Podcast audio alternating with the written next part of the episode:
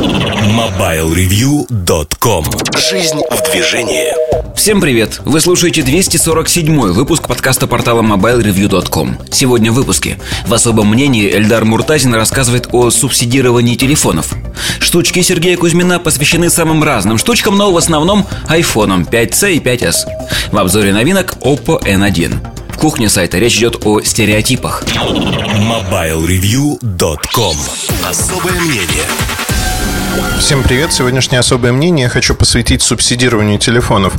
Казалось бы, тема пережевана, но она вызывает такие бурления очень часто у потребителей в России, которые не понимают, а, собственно говоря, что такое субсидирование на Западе, что такое субсидирование в России, почему оно невозможно, наверное. А, и очень часто такие стереотипы возникают которые вбили мифы, э, вбили в том числе операторы, розничные сети. И вот эти мифы давлеют и говорят, например, что субсидирование в России невозможно. Это не так, потому что законодательно субсидирование возможно. Нельзя привязать услугу оператору к субсидированному телефону. Назовем это так. Но, тем не менее, есть обходные пути, и мы видим, что частичные субсидии, там, пример Мегафон Логин, когда полная стоимость залоченного аппарата под Мегафон 3000 рублей, за 1990 можно купить, э, оплатив 3 месяца интернета, то есть доплатив еще 460 рублей, по-моему. Ну, то есть за 2,5, условно говоря, вы получаете достаточно неплохой смартфон начального уровня. То есть это тоже своего рода субсидия, когда вы на фоне конкурентов аналогичные предложения от Samsung стоят там 5000 рублей, ну условно. То есть в два раза дешевле вы получаете, но в сети одного оператора, да. А то же самое в том или ином виде делает Билайн, МТС, и все идут в этом направлении. Для федеральной розницы, конечно, такой возможности сегодня не существует. Не существует по многим причинам. И, в общем-то, они обречены на то, что если оператор обратит внимание и договорится с производителем о том или ином аппарате, то фактически розница не получит модель. Ну вот пример последнего времени это Galaxy Note 3 от Samsung.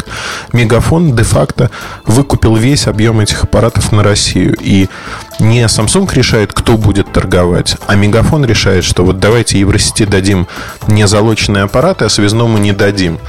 И они будут продавать их по 35 тысяч рублей, в то время как залоченные будут только у нас по 22 тысячи плюс 3 тысячи на счет. Это тоже своего рода субсидия. Хотя, если говорить в лоб о том, что происходит с Galaxy Note 3, формально получается, что их продают в ноль, да, не в минус в ноль. Но если посчитать расходы на логистику, на склад, на продажу, то есть каждая продажа то, тоже стоит денег. Мы об этом говорили много раз, потому что многие воспринимают очень линейный мир. А линейный мир заключается в том, что, например, да, стоимость, оптовая стоимость этого аппарата составляет 22 тысячи рублей. А, соответственно, Мегафон, продавая за 21 990 рублей, не теряет на нем ничего. Это не так, потому что дополнительные расходы, но ну, в конце концов а, продавцы получают зарплату. А, логисты получают зарплату и взимают некую стоимость. Есть сервисное обслуживание, там подобные вещи. Все это набегает, и, в общем-то, стоимость на каждый аппарат, если распределять, получается достаточно значимой. Поэтому я и говорю о том, что это субсидии. Субсидии, которые мы не видим зачастую и не можем посчитать, насколько... Да и сам оператор зачастую не может посчитать, насколько он просубсидировал этот аппарат. Поэтому, если мы говорим о субсидиях вот таких, они, конечно, отличаются от западной модели. Западная модель очень простая.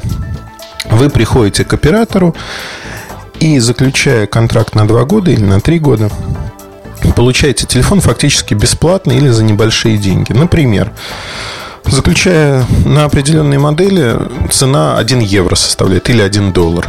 На, не, на другие модели среднего сегмента это может быть 49 долларов, 99 долларов.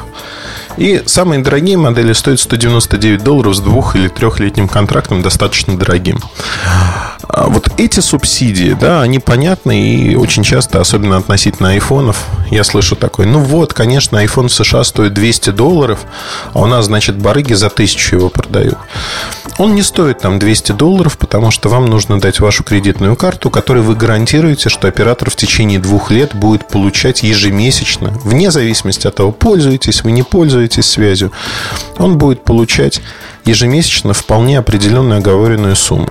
Как правило, эта сумма с лихвой перекрывает вот ту субсидию, которую оператор дает вам на аппарат. И перекрывая эту субсидию, в общем-то, получается так, что вы получаете модель ну, точнее, получаете модель вроде как бесплатно, но по факту каждый месяц вы переплачиваете за нее. Можно сравнить с кредитной моделью, когда вы в кредит покупаете телефон. Те вот предложения, которые часто можно увидеть, кредит без переплаты, там на 24 месяца или что-то подобное. Абсолютно такая же модель. Ну, на Западе просто операторы вводят ее в жизнь самостоятельно, продавая там не банковскую услугу, а продавая услугу связи. Получается вот такая субсидия. В России такие субсидии не прижились пока, я думаю, не приживутся, потому что есть несколько ограничивающих факторов. Первый фактор, наверное, это кредитная история людей. То есть для того, чтобы оплачивать так услуги связи, нужна некая кредитная история банковская, и привязка вашей карты к оплате этих услуг. При этом законодательно сегодня, если вы захотите разорвать такой контракт, который заключен там на 12 или 24 месяца, не все так однозначно для оператора. Скорее всего, суд он может проиграть. Тогда он потеряет деньги, которые он потратил на субсидию аппарата. Поэтому это первая причина, по которой несовершенство законодательства, по которой субсидированные телефоны в России не запускаются вот так в лоб по европейской или американской модели. Вторая причина, она, а, в общем-то, коммерческая. И причина заключается в том, что для того, чтобы запустить на территории всей России субсидии по большинству моделей, чтобы, знаете, как вот этот механизм, этот двигатель запустить, он заработал. Нужно очень много денег. То есть это несколько миллиардов долларов, которые нужно изначально вложить для того, чтобы субсидии заработали. Как вы понимаете, операторы несчастливы в том, чтобы вложить такую сумму денег и начать получать доход, растянутый на полтора-два года когда вот эти услуги вы начнете потреблять, столкнуться с огромным количеством трудностей и прочее, прочее. То есть с помощью финансовых инструментов сегодня им выгоднее вложить эти деньги совершенно в другие области. И получается, что субсидии им не выгодны, по сути. Вот в том классическом понимании, как мы видим это в Европе и в Америке. Но для операторов важно продавать э, телефоны, продавать смартфоны, продавать их активно и продавать их в больших количествах, чтобы продавать трафик. Поэтому продажа трафика становится побудительной причиной для субсидирования, частичного субсидирования моделей. Конечно же, в России если мы говорим о продаже трафика, она невозможна. Ну, есть пример модемов, которые долгое время субсидировались. Сейчас субсидии отходят немножко в прошлое, они продаются в ноль, либо в небольшой плюс. Но факт, факт заключается в том, что на рынке телефонов субсидирование невозможно для всех аппаратов в России сегодня. Поэтому, да, операторы будут выбирать какие-то дисплейные модели и делать для них хорошее предложение. При этом, мне кажется, такая модель, она здравая, потому что мы, как потребители, получаем достаточно много вкусняшек в рамках того, что делает оператор. Допустим, наш оператор, с которым мы уже работаем.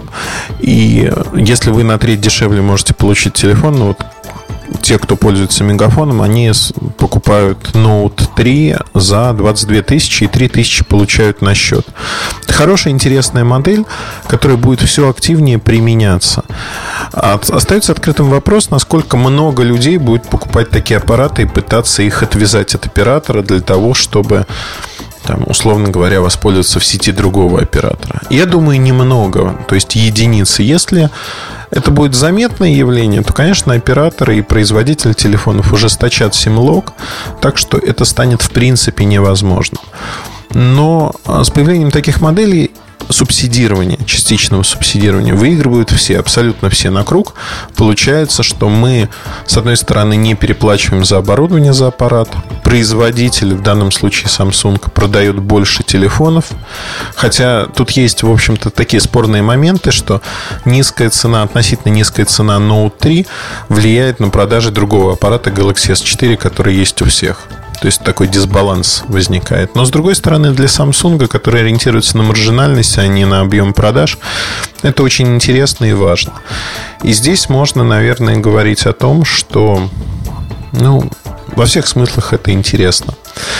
Коротко напомнил про субсидирование. Вот все происходит именно так сегодня на российском рынке. Есть подвижки, подвижки хорошие, но, конечно же, мы не приходим к европейской, американской модели. Этого нет и в помине.